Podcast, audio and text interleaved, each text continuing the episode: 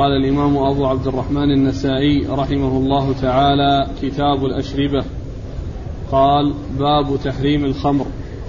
قال الله تبارك وتعالى يا أيها الذين آمنوا إنما الخمر والميسر والأنصاب والأزلام رجس من عمل الشيطان فاجتنبوه لعلكم تفلحون.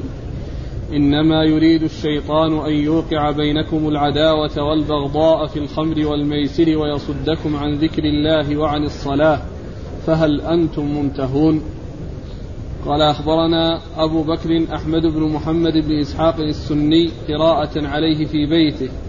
قال أخبرنا الإمام أبو عبد الرحمن أحمد بن شعيب النسائي رحمه الله تعالى قال أخبرنا أبو داود قال حدثنا عبيد الله بن موسى قال أخبرنا إسرائيل عن أبي إسحاق عن أبي ميسرة عن عمر رضي الله عنه أنه قال لما نزل تحريم الخمر قال عمر اللهم بين لنا في الخمر بيانا شافيا فنزلت الآية التي في البقرة فدعي عمر فقرأت عليه فقال عمر اللهم بين لنا في الخمر بيانا شافيا فنزلت الآية التي في النساء يا أيها الذين آمنوا لا تقربوا الصلاة وأنتم سكارى.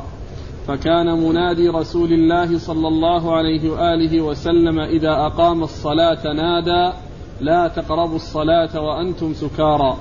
فدعي عمر فقرئت عليه فقال اللهم بين لنا في الخمر بيانا شافيا. فنزلت الآية التي في المائدة فدعي عمر فقرئت عليه فلما بلغ فهل أنتم منتهون؟ قال عمر قال عمر رضي الله عنه انتهينا انتهينا. بسم الله الرحمن الرحيم. الحمد لله رب العالمين وصلى الله وسلم وبارك على عبده ورسوله نبينا محمد وعلى آله وأصحابه أجمعين. أما بعد يقول النسائي رحمه الله كتاب الأشربة. الأشربة هي جمع شراب والمراد به الأشربة المحرمة التي لا يجوز تعاطيها. والمقصود من الكتاب هو ما يتعلق بالخمر وتحريمها والأشربة المسكرة التي فيها الإسكار فإنها محرمة. والأشربة على سبيل العموم ما كان منها مسكرا فهو محرم لإسكاره وما كان غير مسكر ولكنه يلحق ضرر بشربه فإنه لا يجوز شربه من أجل الضرر وإن كان غير مسكر وإذا لم يكن لا هذا ولا هذا فإنه يكون حلالا والأصل في الأشربة الحل إلا إذا جاء شيء طارئ إما شراب آه، اتصف بالإسكار أو شراب عرف أن به مضرة وأنه يترتب عليه مضرة فهذان لا يجوز تعاطيهما وما عداها فإنه حلال لأن الأصل في المياه وفي الأشياء المشروبة الحل إلا إذا وجد ما يدل على التحريم إما بسبب الإسكار أو بمعرفة ضرر يترتب على شرب ذلك الماء أو غير الماء. أما تحريم أما الخمر والترجمة معقودة لتحريم الخمر فإن الخمر كانت تشرب في الجاهلية. وجاء الإسلام وهي تشرب وبقي الناس على شربها من يشربها بقي على شربها حتى نزل تحريمها. والتحريم نزل على ثلاث مراحل. جاء على ثلاث حالات. الحالة الأولى أنهم لما سألوا عن الخمر قال الله عز وجل قل فيهما إثم كبير ومنافع للناس وإثمهما أكبر من نفعهما. فإذا فيها إشارة إلى أن فيها نفع ضر ولكن الضرر أكبر فهذه المرأة هذه الخطوة الأولى أو هذه المرحلة الأولى في تحريم الخمر. يعني هذا فيه إشارة إلى أن الذي ينبغي هو تركها ما دام أن نفعها ضررها أكبر من نفعها فإنها تترك. ثم جاءت الخطوة الثانية في التحريم وهي أنهم لا يشربون الخمر أو لا يصلون وهم سكارى بمعنى أنه إذا قرب وقت صلاة أو كان الصلاة يعني قريبة فإنهم لا يشربون الخمر لئلا يأتي وقت الصلاة وهم سكارى. ثم بعد ذلك جاء تحريم الخمر في آية المائدة ويقول الله عز وجل يا أيها الذين آمنوا إنما الخمر والميسر والأنصاب والأزلام رجس من عمل الشيطان فاجتنبوه لعلكم تفلحون. إنما يريد الشيطان أن يوقع بينكم العداوة والبغضاء في الخمر والميسر ويصدكم عن ذكر الله وعن الصلاة. فهل أنتم منتهون؟ يعني انتهوا. لأن قوله فهل أنتم منتهون؟ أي انتهوا. والخمر مأخوذة من الغطاء. والأصل أن ما فيه غطاء أو ما فيه تغطية يقال له تخمير. ولهذا يقال للخمار الذي تغطي به المرأة وجهها ورأسها خمار لأنه يغطي ويستر. والرسول صلى الله عليه وسلم في قصة الرجل الذي وقصته دابته قال ولا تخمروا رأسه وجهه. يعني لا تغطوه لا تغطوه. والخمر هي كل شراب مسكر. وقيل لها خمر لأنها تغطي العقل وتحجبه فلا يكون صاحبه ذا عقل سليم بل يكون من جملة المجانين أو أشبه ما يكون بالمجانين لأن الخمر غطت قلب عقله فصار كالبهيمة أو كالمجنون أو هو مجنون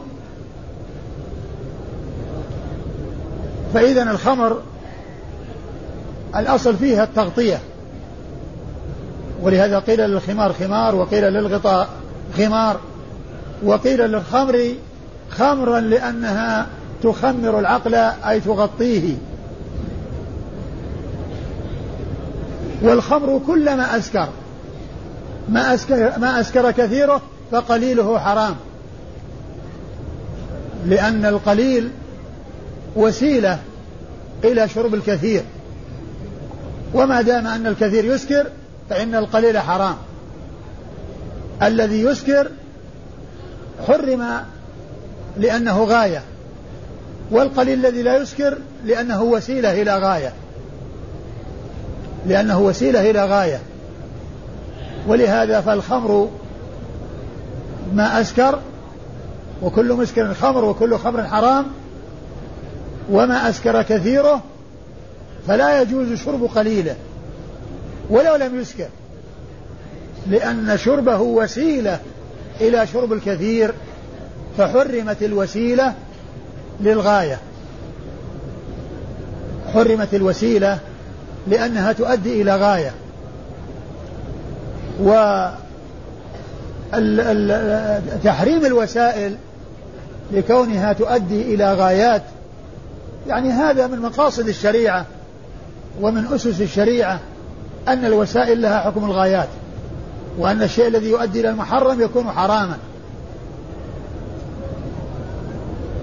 يؤدي أن الشيء المحرم الذي الشيء الذي يؤدي إلى الحرام يكون حراما لأن الوسائل لها حكم الغايات. وعلى هذا فالخمر هي كل مسكر سواء كان مشروبا أو مطعوما وسواء كان يابسا أو سائلا أو جامدا. إذا تعوطي وحصل تغطية العقل والإسكار فإنه يكون حراما. والنسائي رحمه الله أورد الآية في أول الباب وليس من عادته أن يذكر آيات بل هو إما أن يذكر آية وهي في الترجمة فيقول تأويل قول الله عز وجل كذا ثم يأتي أحاديث في أحاديث فيها تفسير لا. لكن كونه يأتي بآية يستدل بها على تحريم شيء ليس هذا من عادته.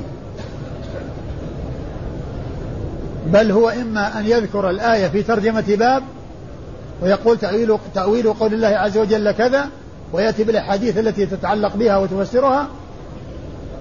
ولكن كونه يأتي بالآية ليستدل بها على تحريم شيء ليس هذا من عادته رحمه الله. والله تعالى يقول يا أيها الذين آمنوا إنما الخمر والميسر.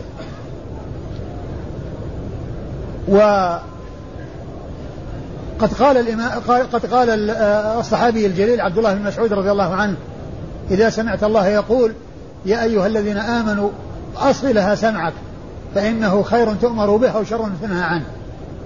يعني بعد يا أيها الذين آمنوا إما أمر بخير وإما نهي عن شر. إما أمر بخير وإما نهي عن شر. وهذه الآية الكريمة فيها نهي عن شر. بعد يا أيها الذين آمنوا نهي عن شر وعن شرور. ابن مسعود رضي الله تعالى عنه قال هذه الكلمة وقد ذكر الآثار عن ابن مسعود ابن كثير في أول تفسير سورة المائدة. أن يا أيها الذين آمنوا أوفوا بالعقود. وهذا على خلاف المألوف في المظنة لأن المظنة أن يكون الكلام هذا في أول موضع في القرآن يا أيها الذين آمنوا. وقد جاء في القرآن في, في البقرة وفي آل عمران يا أيها الذين آمنوا وفي النساء. ومع ذلك ما ذكر ابن كثير رحمة الله عليه الآثار عن مسعود هذا إلا في أول سورة المائدة. ولكن المظنة إنما تكون في أول موضع في القرآن. هذه مظنة الشيء الذي من أراد أن يبحث يرجع إلى أول موضع. لكن من رجع إلى أول موضع لا يجد هذه الفائدة. ولكن هذه الفائدة في يا أيها الذين آمنوا التي هي أول سورة المائدة. التي هي أول سورة المائدة ذكر رحمه الله الآثار عن مسعود إذا سمعت الله يقول يا أيها الذين آمنوا فأصل سمعك فإنه خير تؤمر به أو شر تنهى عنه. وقال يا أيها الذين آمنوا إنما الخمر والميسر. الخمر هي كل مسكر وسواء أسكر كثيره أو قليله.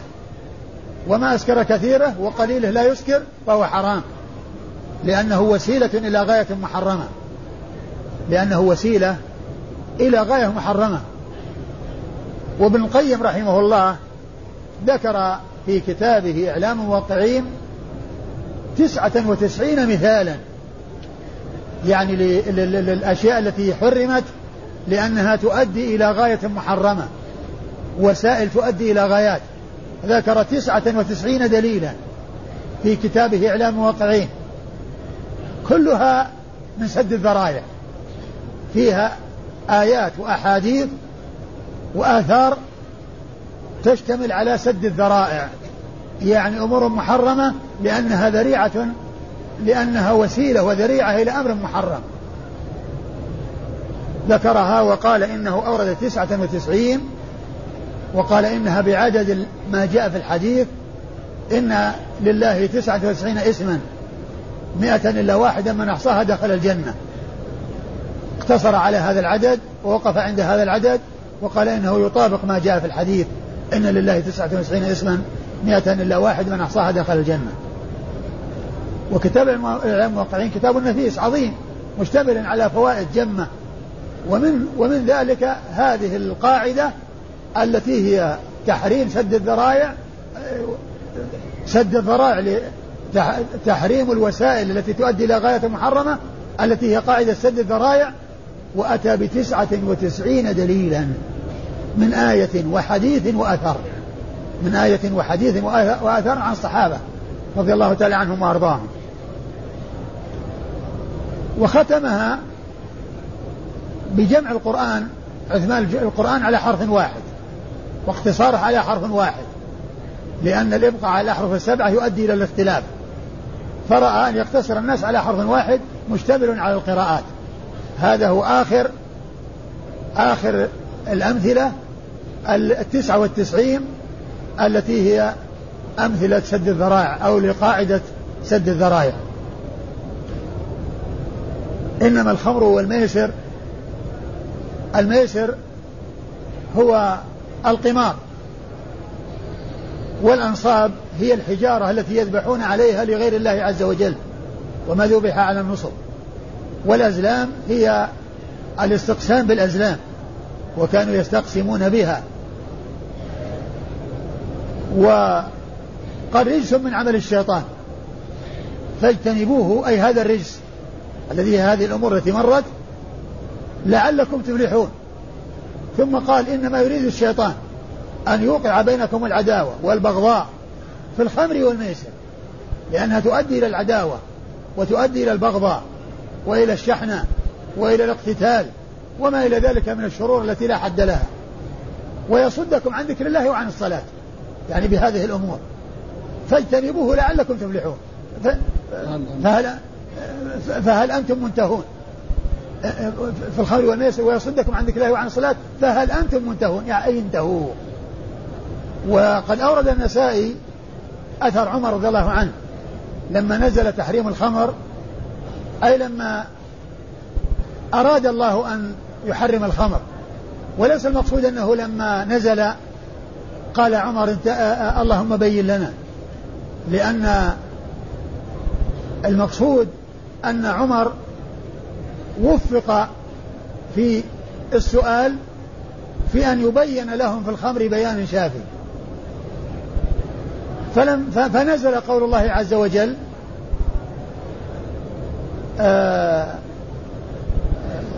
قل فيهما إثم كبير ومنافع للناس وإثمهما أكبر من نفعهما في سورة البقرة.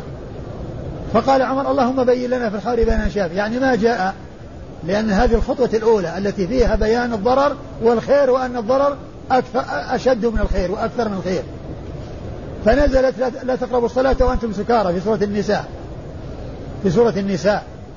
المقصود من ذلك أنهم يمتنعون عن شرب الخمر إذا كانوا مقبلين على وقت الصلاة لئلا يأتي يأتي وقت الصلاة وهم سكارى. وليس المقصود المقصود مخاطبة لمن كان سكرانا لأنه غير عاقل. ولكن المقصود من ذلك أنهم نهوا أن يتعاطوا الخمر في الوقت الذي يكونون مقبلين فيه على الصلاة. لئلا يأتي وقت الصلاة وهم سكارى. فقال عمر اللهم بين لنا في الخمر بيانا شافيا. فلما نزلت يا أيها الذين آمنوا إنما الخمر والميسر والأنصاب والأزلام حتى جاء عند قول الله عز وجل فهل أنتم, فهل أنتم منتهون؟ قال عمر رضي الله عنه انتهينا انتهينا. يعني خلاص هذا هو البيان الشافي وهي أنها محرمة. والخمر هي أم الخبائث. هي الخبيثة أم الخبائث وهي رأس الخبائث لأنها توقع في الخبائث كلها. يعني الإنسان إذا فقد عقله وصار أشبه ما يكون بالمجنون سهل عليه أن يفعل كل محرم. سهل عليه الزنا بل بمحارمه وقد يزني بأمه أو بنته أو أخته لأنه لا عقل له. فهي خبيثة تجر إلى الخبائث ولهذا قيل لها أم الخبائث. ولهذا قيل لها أم الخبائث. و ومن العجيب الغريب أن من يكون ذا عقل يسعى إلى أن يفقد عقله ويسعى إلى أن يكون من جملة المجانين مع أن الجنون نقص وخلل والناس يكرهون الجنون ويكرهون كون الإنسان يكون يعني يتصل بالجنون لكن مع هذا شارب الخمر يسعى إلى أن يكون مجنونا. ويعمل على أن يكون من جملة المجانين. ولهذا يقول ابن الوردي في قصيدته كيف يسعى في جنون من عقل؟ كيف يسعى؟ إنسان عاقل.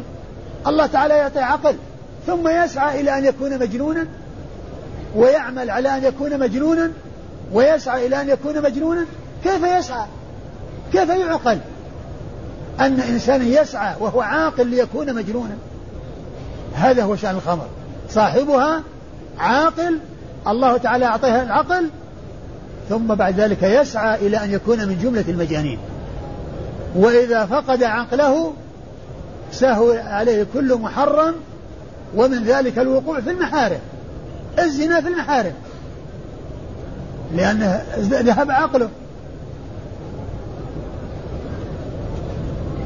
هذا هو الأثر الذي جاء عن عمر رضي الله عنه والذي فيه إشارة أو فيه الدلالة على أن الخمر مر بمراحل تحريمها وأنه حصل تدرج لأنهم كانوا قد ألفوها فجاء تحريمها على سبيل التدريج.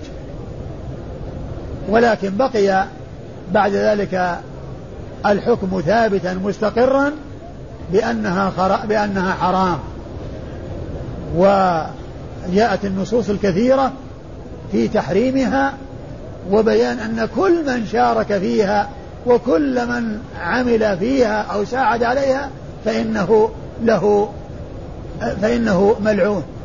والرسول لعن في الخمر يعني عشرة لعن شاربها وبائعها ومبتاعها وحاملها والمحمولة إليه وكل من له علاقة بها وكله من مساهمة في يعني الوصول إليها أو الدلالة عليها أو الوصول إليها. يعني جاء يعني ما يدل على أن كل هؤلاء ملعونون. كل من له علاقة بها بدلالة أو بيع أو شراء أو حمل أو وسيلة من أي وسائل كل ذلك يدل على أنه محرم لأنه لأنه في الوصول إلى أمر محرم. نعم الإسناد. قال النسائي أخبرنا أبو داود.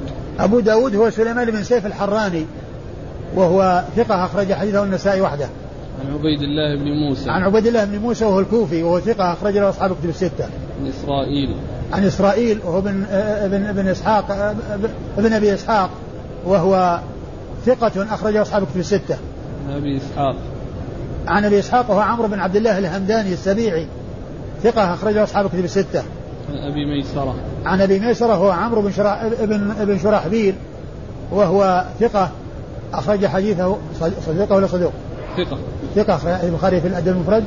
أخرج له أصحاب الكتب إلا إلا؟ إلا ابن ماجه. نعم.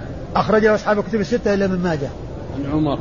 عن عمر بن الخطاب رضي الله تعالى عنه وأرضاه أمير المؤمنين وثاني الخلفاء الراشدين الهادين المهديين صاحب المناقب الجمة والفضائل الكثيرة رضي الله تعالى عنه وأرضاه.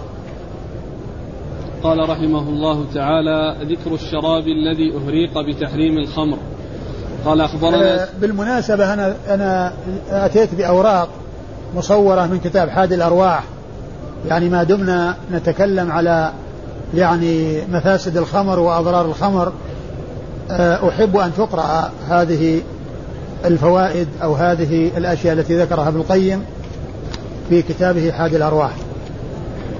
يعني أضرار كثيرة ذكرها. شوف في في أثناء الصفحتين الصفحة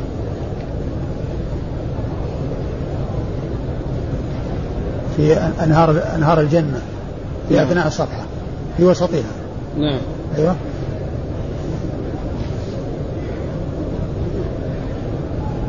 يقول كما ينفي عن خمر الجنة جميع آفات خمر الدنيا من الصداع والغول واللغو والإنزاف وعدم اللذة فهذه خمس آفات من آفات خمر الدنيا. تغتال العقل ويكثر اللغو على على شربها بل لا يطيب لشاربها ذلك إلا باللغو وتنزف في نفسها.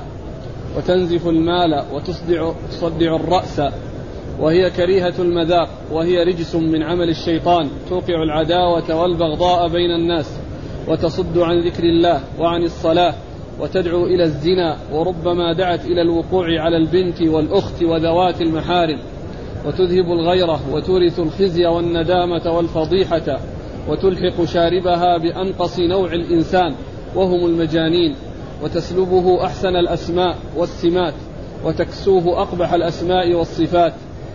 تسهل قتل النفس وإفشاء السر الذي في إفشائه مضرته أو هلاكه ومؤاخاة الشيطان ومؤاخاة الشياطين في تبذير المال الذي جعله الله قياما له ولم يلزمه مؤنته.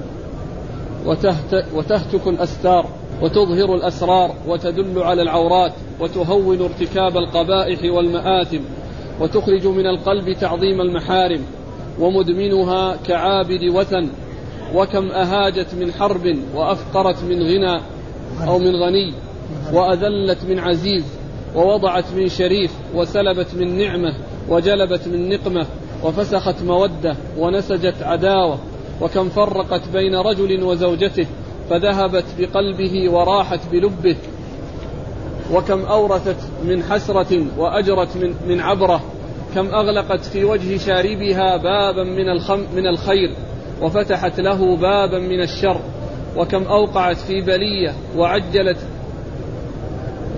وعجلت من النية ها؟ وكم بلية وكم أو أوقعت بلية. في بلية أيوة وعجل وعجلت من إيش؟ من المنية مكتوب النية. اللي على المنية وعجلت من المنية وكم أورثت من خ... من من خزية. أيوة. وجرت على شاربها من محنة وجرت عليه من سفلة. فهي جماع الإثم ومفتاح الشر وسلابة النعم وجالبة النقم. ولو لم يكن من رذائلها إلا أنها لا تجتمع هي وخمر الجنة في جوف عبد كما ثبت عنه صلى الله عليه وسلم أنه قال من شرب الخمر في الدنيا لم يشربها في الآخرة لكفى. وآفا وآفات الخمر أضعاف أضعاف ما ذكرنا. وكلها منتفية عن خمر الجنة. فإن قيل فقد وصف. لأن هذه من جملة الأضرار والمفاسد التي في آه الخمر. وقد ذكرها ابن القيم في كتاب حاد الأرواح في باب أنهار الجنة. في باب أنهار الجنة لأنه ذكر أبوابا عديدة وفيها باب أنهار الجنة. ولما جاء عند ذكر الأنهار فيها أنهار من خمر اللذة للشاربين تكلم على خمر الدنيا ومفاسدها وأضرارها وقال إن مفاسدها وأضرارها أضعاف ما ذكرنا.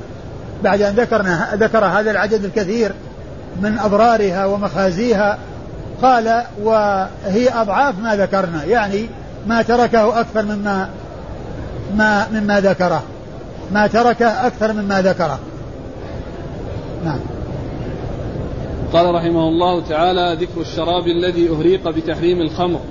قال أخبرنا سويد بن نصر قال أخبرنا عبد الله يعني بن المبارك عن سليمان التيمي أن أنس بن مالك رضي الله عنه أخبرهم قال بين أنا قائم على الحي وأنا أصغرهم سنا على عمومتي. إذ جاء رجل فقال إنها قد حرمت الخمر وأنا قائم عليهم أسقيهم من فضيخ لهم. فقالوا اكفأها فكفأتها. فقلت لأنس ما هو؟ قال البسر والتمر. قال أبو بكر بن أنس كانت خمرهم يومئذ فلم ينكر أنس. ثم ورد النسائي هذه الترجمة وهي الخمر التي أهريقت لتحريم الخمر. الخمر ذكر الشراب. الشراب. الشراب الذي أهريق بتح- بتحريم الذي لتحري- لتحريم الخمر. يعني لما جاء تحريم الخمر والشراب موجود أو ذلك الشراب موجود وأهريق يعني معناه كفئ وأتلف لأن الحمر الخمر حرمت فبادروا إلى إتلافها والتخلص منها رضي الله تعالى عنهم وأرضاهم أي أصحاب رسول الله صلى الله عليه وسلم. أورد النسائي حديث أنس بن مالك رضي الله عنه.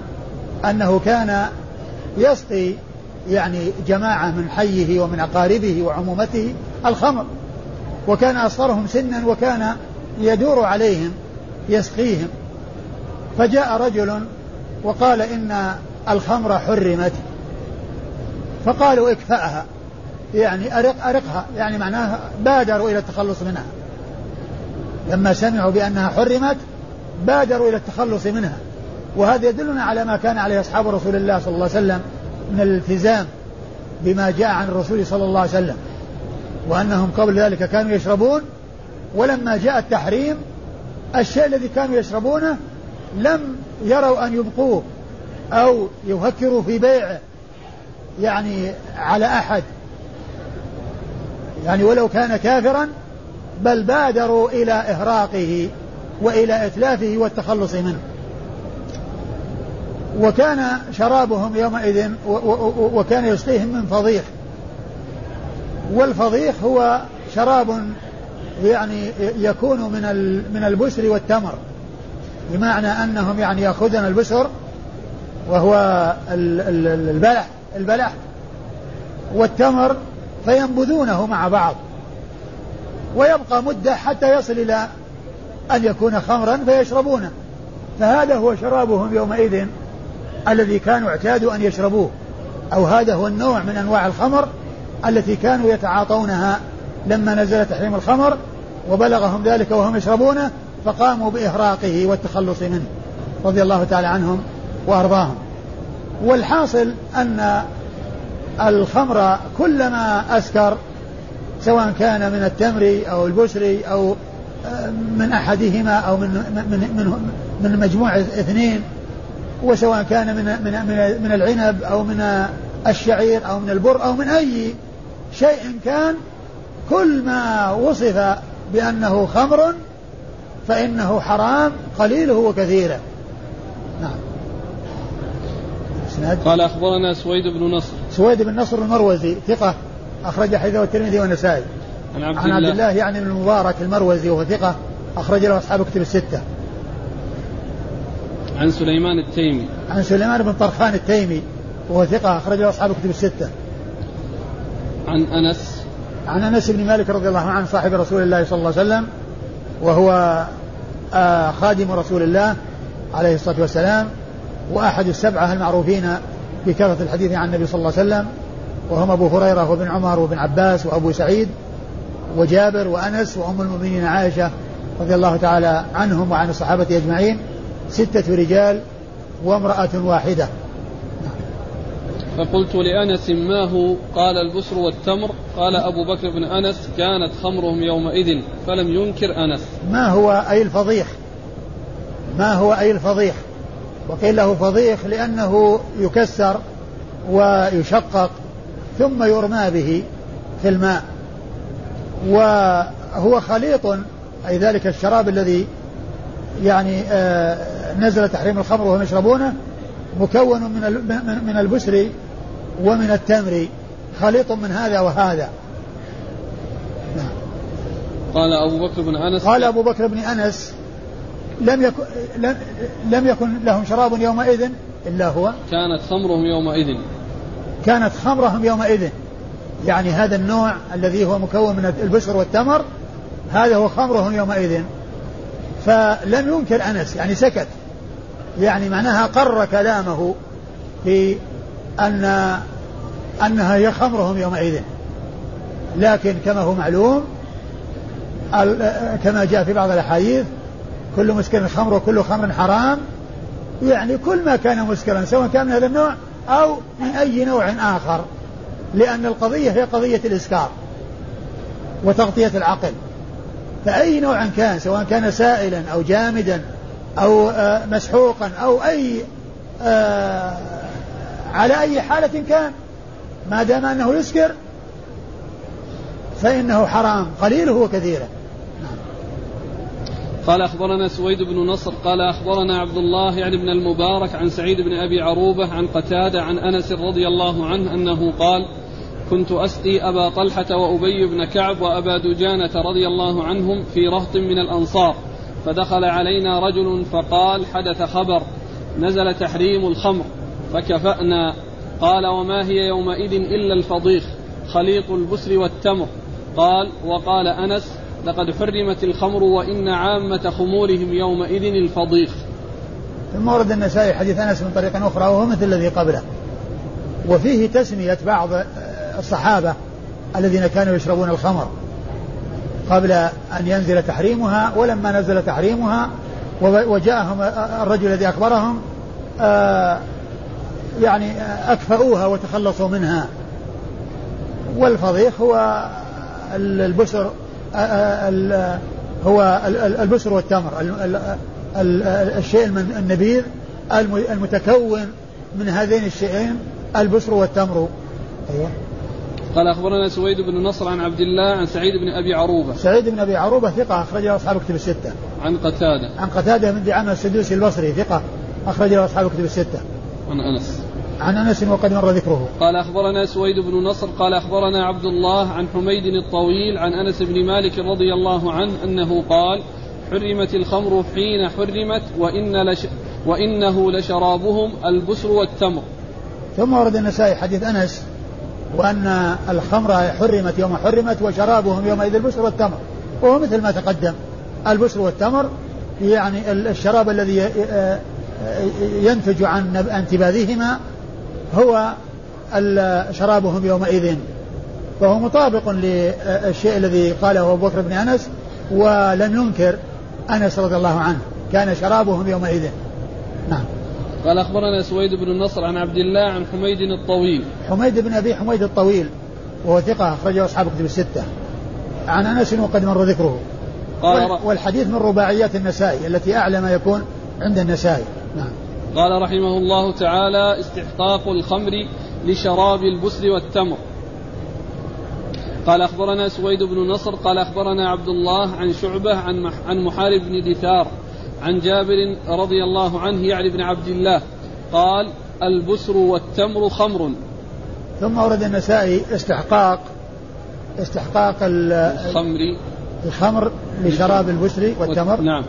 استحقاق الخمر يعني إطلاق اسم الخمر على شراب البسر والتمر. والمقصود من ذلك يعني ليس الحصر وإنما المقصود المثال وأن ما كان من البسر والتمر وهو مسكر فإنه خمر. ولكن لا يعني أن الخمر محصورة في هذا النوع وأنه لو جاء يعني شيء من الزبيب أو شيء من العنب أو شيء من ال ال ال يعني من الأصناف الأخرى لا يكون خمرا بل الخمر كل ما أسكر كل ما أسكر كثيره فقليله حرام. كل كل مسكر خمر وكل خمر حرام. المقصود من هذا أن ما كان من هذا النوع يطلق عليه خمر لكن لا يعني أن ما سواه لا يقال له خمر بل الكل يقال له خمر. ولكن هذا لكونه جاء النص عليه أن الشراب الشراب من البسر والتمر خمر.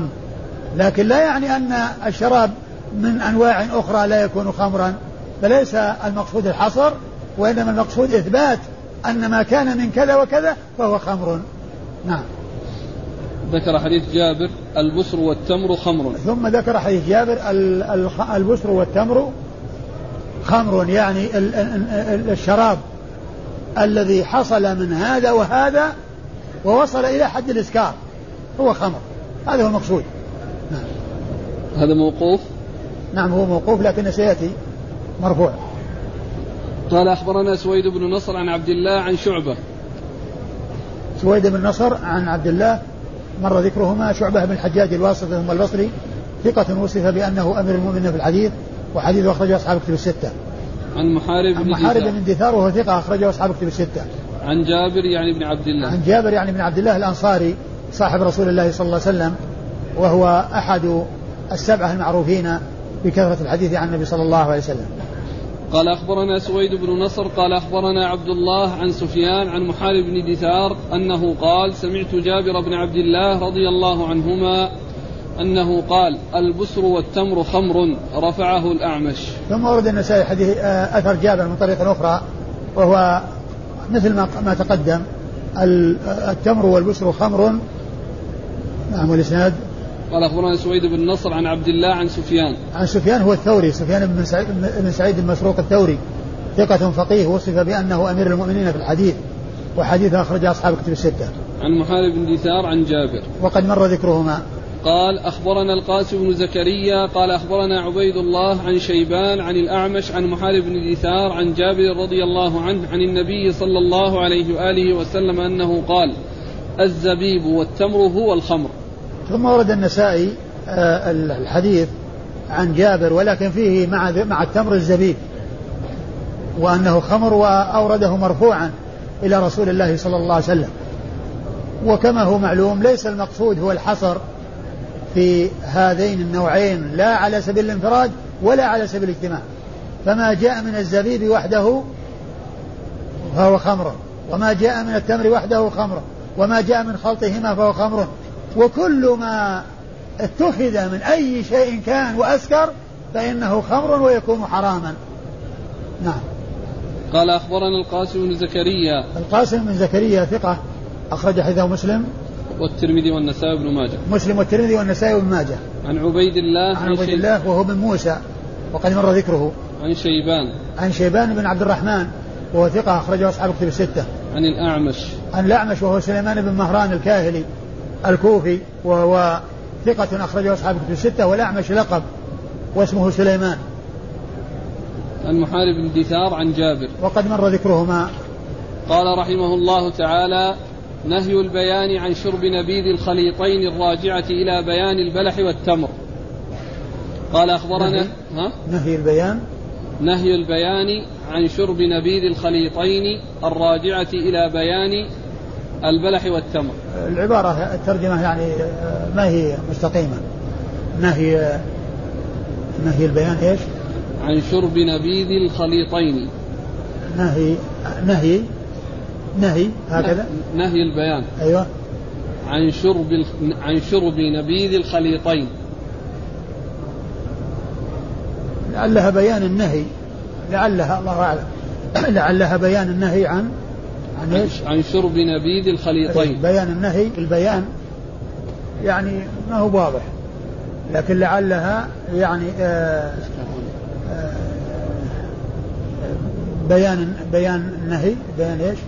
تقول بيان بيان نهي النهي عن شرب نبيذ الخليطين. لعلها هكذا. نعم. طيب الراجعة إلى بيان البلح والتمر. الراجعة إلى بيان, بيان البلح والتمر يعني التفسير يعني الخليطين الخليطين يعني المفسران بأنهما بلح وتمر. أيوة. طيب يقول المحشي في إحدى النسخ النظامية إنباد ها؟ بدل بيان الثانية. نهو, نهو إيش؟ انباد لا الثانية. إي بدل لا بس هو الكلام على الأولى بس. هو الكلام على الأولى. لا بس ما يستقيم. الثاني لو لو خليناه انباد إيش العبارة؟ إذا قلنا بيان بيان النهي عن شرب نبيذ الخليطين الراجعة إلى إنباد البلح والتمر. إلا إلا إلا استقيم لا شك. انباد البلح والتمر لأنه نبذهما. لكن الكلام على الأول الكلام على الأول الذي هو نهي بيان أو نهي البيان. يعني لعلها بيان النهي عن الخليطين. هنا أيوه. قال رحمه الله تعالى أخبرنا إسحاق بن منصور قال أخبرنا عبد الرحمن عن شعبة عن الحكم عن ابن أبي ليلى عن رجل من أصحاب النبي صلى الله عليه وآله وسلم أن النبي صلى الله عليه وآله وسلم نهى عن البلح والتمر والزبيب والتمر. ثم ورد النسائي هذه الترجمة وهي يعني ذكر أو النهي بيان النهي بيان النهي عن الخليطين اللذين هما البلح والتمر. البلح. نعم. البلح والتمر. المقصود من ذلك يعني ذكر الخليطين وأنهما إذا اجتمعا فإن ذلك يكون حراما. لكن ليس المقصود الاقتصار على الخلط بل لو جاء الخمر لو جاءت الخمر من البلح وحده أو من التمر وحده أو منهما مجتمعين كل ذلك خمر وكل ذلك حرام. لكنه أراد أن يبين يعني ما جاء في الحديث من ذكر يعني هذه الأشياء المتماثلة. المتن؟ قال؟ أن النبي صلى الله عليه وسلم نهى عن البلح والتمر والزبيب والتمر. نهى عن البلح والتمر يعني عن آه، آه، آه، نبذهما أو النبيذ الناتج عن خلطهما. عن عن البلح والتمر وعن الزبيب والتمر نعم وعن الزبيب والتمر نعم قال أخبرنا إسحاق بن منصور إسحاق بن منصور هو الكوسج وهو ثقة أخرجه أصحاب الكتب الستة إلا أبا داود عن عبد الرحمن عبد الرحمن بن مهدي وهو ثقة أخرج له أصحاب الكتب الستة. عن شعبة عن الحكم. عن شعبة مر ذكره الحكم هو بن عتيبة وهو ثقة أخرجه أصحاب الكتب الستة. عن ابن أبي عن ابن أبي ليلى وهو عبد الرحمن بن أبي ليلى وهو ثقة أخرجه أصحاب الكتب الستة. عن رجل من أصحاب النبي صلى الله عليه وسلم. عن رجل من أصحاب النبي صلى الله عليه وسلم وأصحاب رسول الله عليه الصلاة والسلام المجهول فيهم بحكم معلوم لأنهم عدول بتعديل الله عز وجل وتعديل رسوله صلى الله عليه وسلم فالجهالة فيهم لا تضر أما غيرهم فالجهالة فيه تضر ويعل به الحديث أما إذا كان صحابيا فلو كان مجهولا فجهالته لا تؤثر لأن المجهول فيهم في حكم المعلوم لأنهم عدول بتعديل الله عز وجل ما دام أنه وصف بأنه من أصحاب رسول الله صلى الله عليه وسلم فيكفي ذلك لأن آه، الصحابي يكفيه يكفيه شرفا أن يكون صاحب النبي صلى الله عليه وسلم. ولهذا عندما يترجم العلماء للصحابة لا لا يحتاج إلى أن يقول إلا أن يقول صحابي. ما يقول ثقة لأن الثقة هذه ما تكون لهم تكون لمن يحتاجون إلى توثيق. أما من عدلهم الله عز وجل ورسوله صلى الله عليه وسلم لا يحتاجون إلى تعديل المعدلين وتوثيق الموثقين. نعم. قال رحمه الله تعالى خليط البلح والزهو. قال أخبرنا واصل بن عبد الأعلى قال حدثنا ابن فضيل عن حبيب بن أبي عمرة عن سعيد بن جبير عن ابن عباس رضي الله عنهما أنه قال نهى رسول الله صلى الله عليه وآله وسلم عن الدباء والحنتم والمزفت والنقير وأن يخلط البلح والزهو. ثم ورد النسائي هذه الترجمة وهي خليط الزهوي. البلح والزهو. خليط البلح والزهو. البلح هو الذي هو أخضر يعني من الثمر ثمر النخل حيث يكون أخضر قال له بلح. فإذا احمر واصفر قال له زهو. قال له زهو. والمقصود من ذلك أن البلح الذي هو أخضر مع الزهو الذي هو أصفر أو أحمر إذا جمع بينهما ووجدت الخمر يعني بهما فهي من جملة المحرمات ومن جملة الخمر. ولا يعني هذا أن الأمر بالخلط أن أن الحكم للخلط بل البلح لو وحده إذا نبذ وحده وأسكر يكون حراما والزهو وحده إذا نبذ ووصل إلى حد الإسكار لأنه يكون حراما. فإذا ليست القضية قضية الخلط ثم آه، أورد النسائي حديث آه، ابن عباس رضي الله تعالى عنهما أن النبي صلى الله عليه وسلم نهى عن الدباء والمقصود بالدبة الوعاء الذي كانوا يتخذونه من الدبة وينبذون به يعني آه هذه الأشياء التي قد تصل إلى الخمر. فيأتون للقرع اللي هو الدبة فيأخذون لبه ثم يبقى قشره وييبس ويلبسونه فيصير وعاء وعاء صلبا يعني قاسيا يابسا. فالمقصود بالدبة أي الانتباذ بالوعاء الذي اتخذ من الدبة حيث استخرج اللب وبقي القشر ويبس فصار وعاء من الأوعية. والدبة ويش والحنتم؟ نعم. والحنتم هي جرار خضر. جرار خضر يعني يعني نهي عن الانتباذ فيها. و والمزفت. والمزفت هو الذي طلي بالزفت. أيوة. والنقير. والنقير هو جذع النخل. ينقرونه فيكون وعاء فينبذون فيه تلك الأشياء. وإنما كان هذا التحريم كان في أول الأمر. لأن هذه يعني صلبة وقوية فيمكن أن يحصل الإسكار ولا يتبين على غلافها من الخارج. بخلاف الجلود وغيرها من الأشياء التي هي ليست صلبة فإنه إذا حصل الإسكار من الداخل تبين على الغلاف وعلى الوعاء من الخارج يعني تغيره. مما يشعر بأنه وصل إلى حد الإسكار. فكانوا نهوا أن ينتبذوا في الأشياء التي قد يسكر قد يصل إلى حد الإسكار وهم ما عرفوا.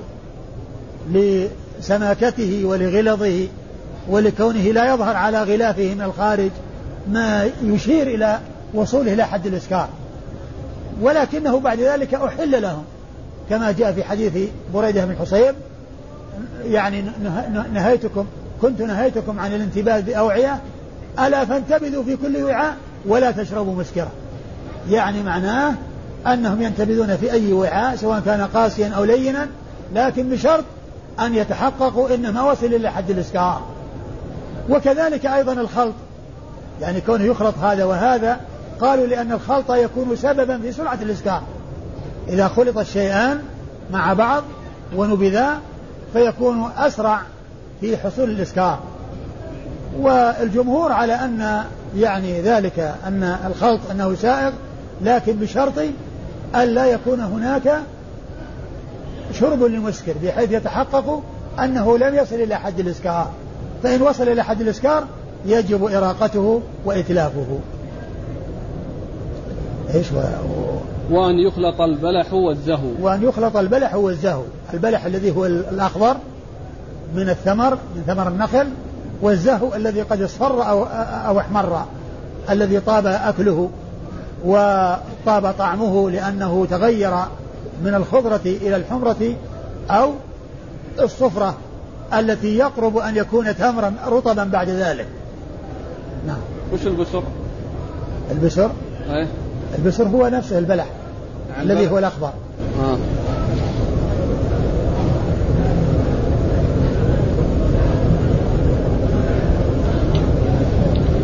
قال أخبرنا واصل بن عبد الأعلى. واصل بن عبد الأعلى هو ثقة أخرج حديث مسلم وأصحاب السنن. عن ابن فضيل. عن ابن فضيل محمد بن فضيل وهو صدوق أخرجه أصحاب كتب الستة. عن حبيب بن أبي عمرة. عن حبيب بن أبي عمرة وهو ثقة أخرجه أصحاب كتب الستة إلا أبا داود في الناس. في الناس. أخرجه أصحاب كتب الستة إلا أبا داود قال المخرج له في السنن بل أخرج له في الناس والمسوخ. عن سعيد بن جبير. عن سعيد بن جبير وهو ثقة فقيه أخرجه أصحاب كتب الستة. عن ابن عباس عبد الله بن عباس بن عبد المطلب ابن عم النبي صلى الله عليه وسلم وأحد العبادلة الأربعة من أصحاب رسول الله صلى الله عليه وسلم ورضي الله عنهم وأرضاهم. وهم عبد الله بن عباس وعبد الله بن الزبير وعبد الله بن عمر وعبد الله بن عمرو رضي الله عنهم وعن الصحابة أجمعين. وهو أيضا أحد السبعة المعروفين بكثرة الحديث عن النبي صلى الله عليه وسلم. قال أخبرنا إسحاق بن إبراهيم قال أخبرنا جرير عن حبيب بن أبي عمرو عن سعيد بن جبير عن ابن عباس رضي الله عنهما أنه قال نهى رسول الله صلى الله عليه وآله وسلم عن الدباء والمزفت وزاد مرة أخرى والنقير وأن يخلط التمر بالزبيب والزهو بالتمر. ثم ورد النسائي حديث ابن عباس من طريق أخرى وهو مثل ما تقدم والمقصود أن هذه أشياء نهي عنها في أول الأمر لأنها كانت يعني يحصل إسكار وهي لا تشعر أو يحصل إسراع الإسكار. والمقصود أن أنه يشرب كل شراب بشرط أن لا يكون مسكرا.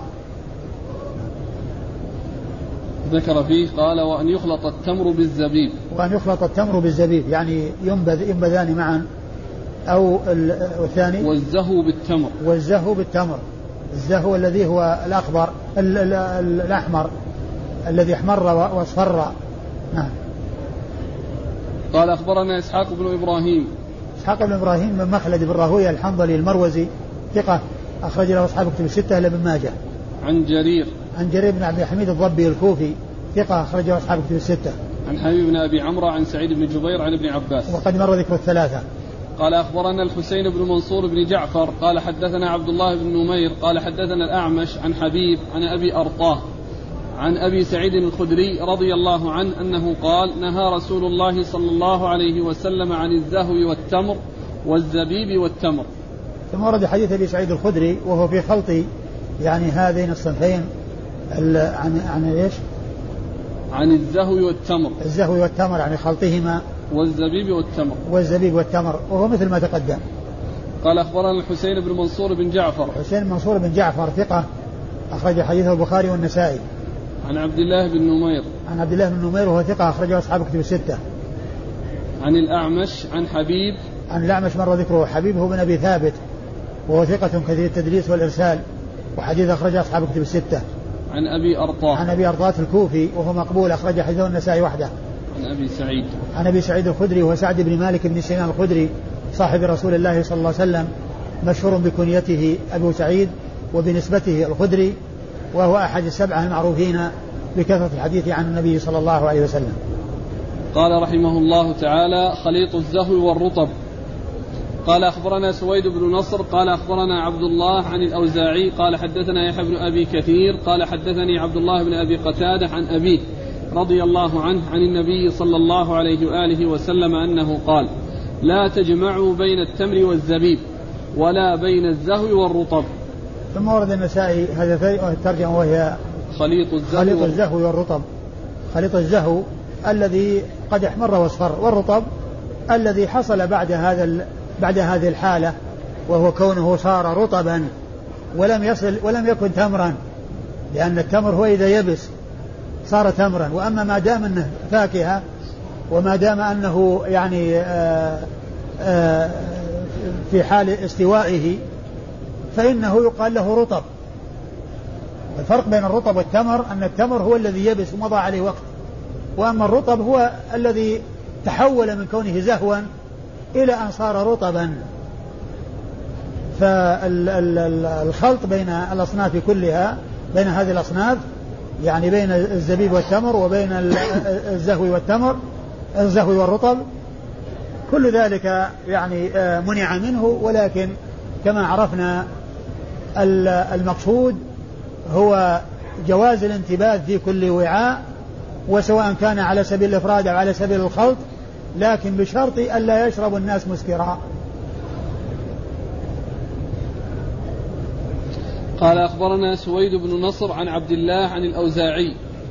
آه، سويد بن نصر عن عبد الله بن مبارك مر ذكرهم والأوزاعي هو عبد الرحمن بن عمرو الأوزاعي فقيه الشام ومحدثها وهو ثقة أخرجه أصحاب كتب الستة. عن يحيى بن أبي كثير. عن يحيى بن أبي كثير اليمامي وهو ثقة أخرجه أصحاب كتب الستة. عن عبد الله بن أبي قتادة. عن عبد الله بن أبي قتادة الأنصاري وهو ثقة أخرجه أصحاب كتب الستة. عن, عن أبيه أبي قتادة هو الحارث بن ربعي الأنصاري رضي الله عنه وحديثه أخرجه أصحاب كتب الستة. قال أخبرنا محمد بن المثنى قال حدثنا عثمان بن عمر قال أخبرنا علي وهو ابن المبارك عن يحيى عن أبي سلمة عن أبي قتادة رضي الله عنه أن رسول الله صلى الله عليه وآله وسلم قال: لا تنبذوا الزهو والرطب جميعا ولا تنبذوا الزبيب والرطب جميعا. ثم ورد النسائي حديث أبي سعيد أبي أبي قتادة. قتادة نعم وهو مثل الذي قبله نعم. بس هنا قال لا تنبذوا هناك لا تجمعوا. أي نعم هو تجمعوا يعني بينهما في الانتباه العبارة مختلفة وإلا المؤدى واحد. قال أخبرنا محمد بن المثنى محمد المثنى هو أبو الزمن أبو موسى العنزي ثقة أخرجه أصحاب كتب الستة بل هو شيخ لأصحاب كتب الستة. عن عثمان بن عمر. عن عثمان بن عمر وهو ثقة أخرجه أصحاب كتب الستة. عن علي وهو ابن المبارك. عن علي وهو ابن المبارك وهو ثقة أخرج له أصحاب كتب الستة. عن يحيى عن يحيى بن أبي كثير اليمامي وقد مر ذكره. عن أبي سلمة. عن أبي سلمة بن عبد الرحمن بن عوف وهو ثقة فقيه أحد فقهاء المدينة السبعة في عصر التابعين على أحد الأقوال الثلاثة في السابع منهم وحديثه أخرجه أصحاب كتب الستة. عن أبي قتادة. عن أبي قتادة وقد مر ذكره. قال رحمه الله تعالى خليط الزهو والبسر. نعم. ترى باقي دقائق معدودات. والله تعالى أعلم وصلى الله وسلم وبارك على عبده ورسوله نبينا محمد وعلى آله وأصحابه أجمعين. جزاكم الله خيرا وبارك الله فيكم ونفعنا الله بما قلتم. أسئلة كثيرة وردت من الإخوان عن هذه الأشربة الموجودة الآن في الأسواق مثل البيرة والموسي ونحو ذلك. بعضهم يقول أن فيها نسبة ضئيلة من الكحول وهي مكتوب عليها في الظاهر مكتوب عليها خال من الكحول. فما رأيكم لا نعرف عنها شيئا لكن إذا كان كثيرها يسكر فقليلها حرام. وإذا كانت غير مسكرة فإنها لا تعرف.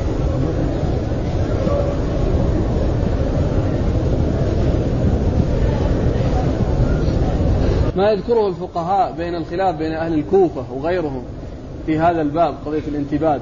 نعم هذا فيما يتعلق بالخمر يعني يجعلون يعني أهل الكوفة يجعلون الخمر يعني خاصة يعني كل مسكر هو حرام عندهم. ولكن الفرق بينهم وبين جمهور العلماء أن ما لم يكن من العنب العنب ما لم ما قليله يكون حراما. يعني قليله حرام. ويعني إذا كان لا يسكر.